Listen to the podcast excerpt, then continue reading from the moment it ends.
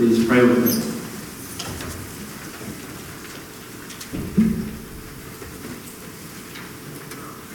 Lord, may the words of my mouth and meditations of all of our hearts be pleasing in your sight.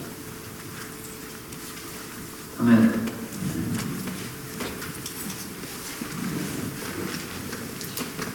Well, a sermon is not about Mother's Day per se, but I do want to start by saying we are so grateful for all of the mothers in our midst. Thank you for what you do.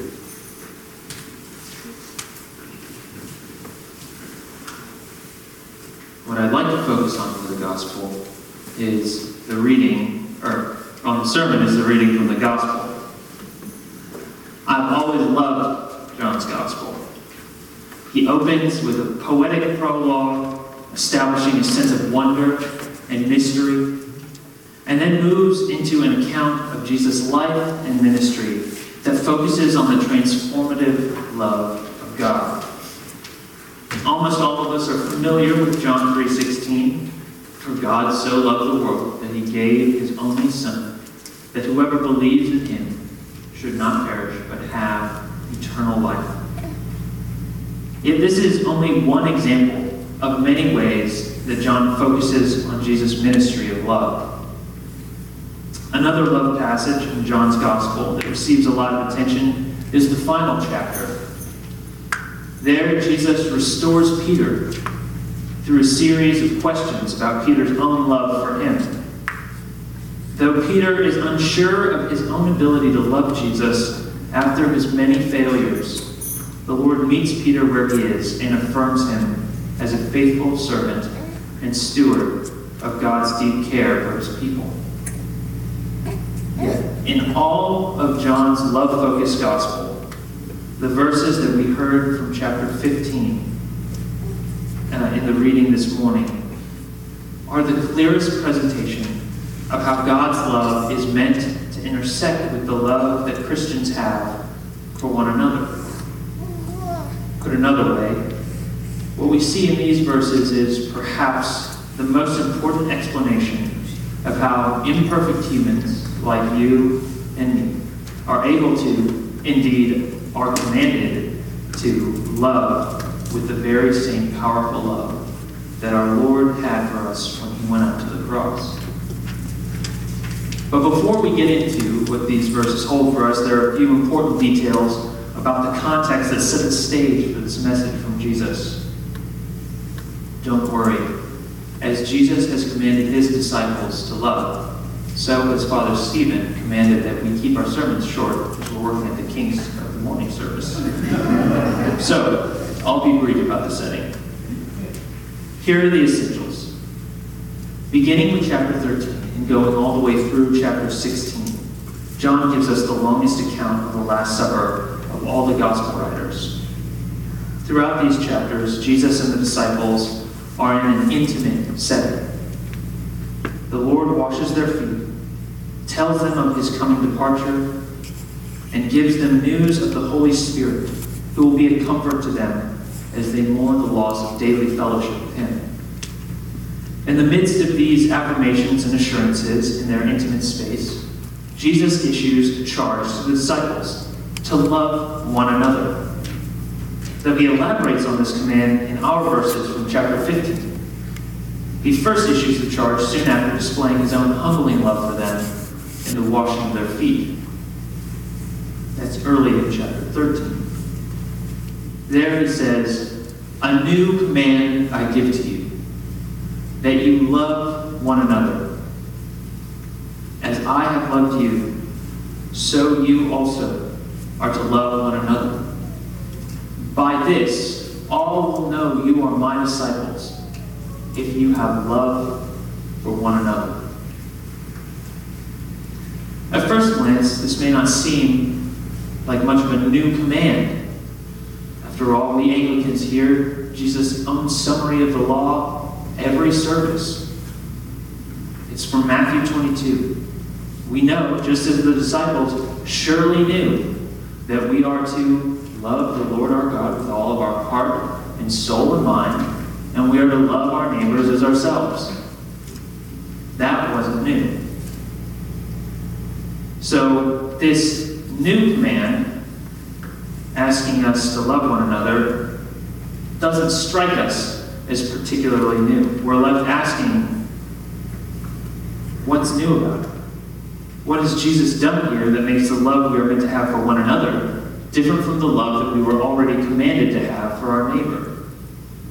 Furthermore, why has Jesus waited until he is with his disciples in this intimate setting to issue this command?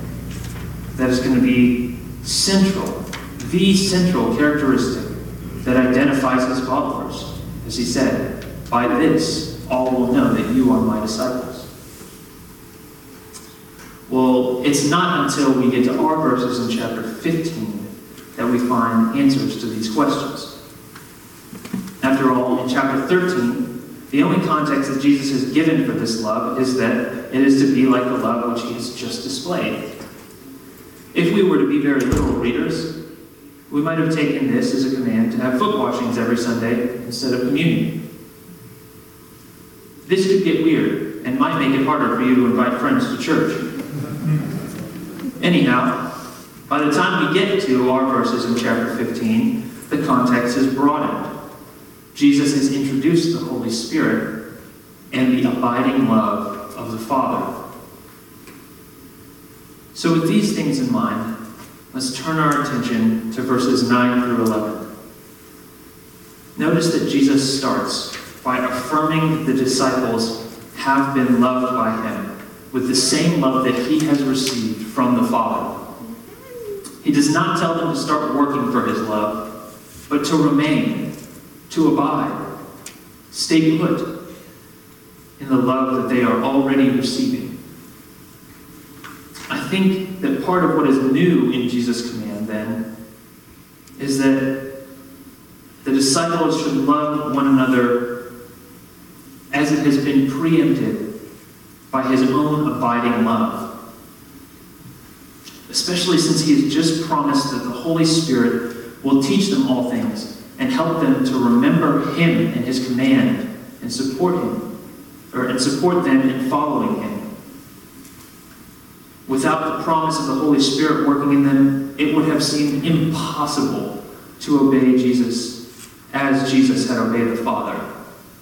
Yet, because the Spirit has been promised, the disciples can hear the charge to obey as something that will bring them perfect joy. He is basically saying that the way to be loved by God is to let the God you love help you love Him for your sake. I know, that's a bit puzzling for an early morning service, but it's the intricate way that Jesus assures His disciples that they have been brought into the divine love of the Father, the Son, and the Holy Spirit. Every command that is given will also come with the strength to see it through. Verses 12 through 13 come back to the command that Jesus first gave after washing the disciples' feet. Only here he clarifies that the love he wants them to have for one another goes even further than free pedicures. What he is talking about is a costly, self giving love between friends.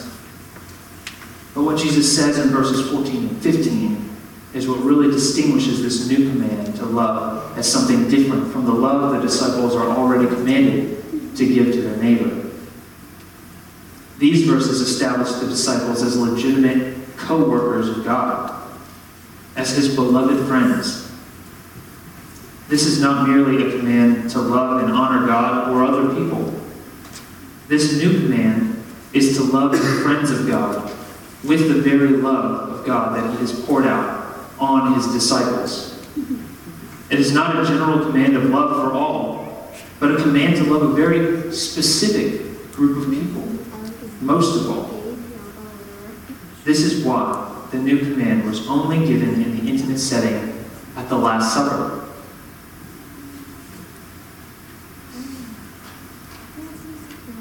It is a command for every disciple to give our lives to the church. For as verses 16 and 17 confirm, this is why each of us was chosen by God. that the intimate love among members of the body would bear abiding fruit as a witness for God's saving love to the rest of the world. There are at least two ways that we need to think about extending this love for one. The first and broadest application is that we need to value the whole church as Christ's body. We say the Nicene Creed all the time, and in that creed we affirm one holy, Catholic, and apostolic church. If then we are actually to live out this love for one another as a church, we must be diligent in supporting our brothers and sisters across the globe and across denominational lines. How often has our witness to the world been jeopardized by our failure to share our resources with fellow believers?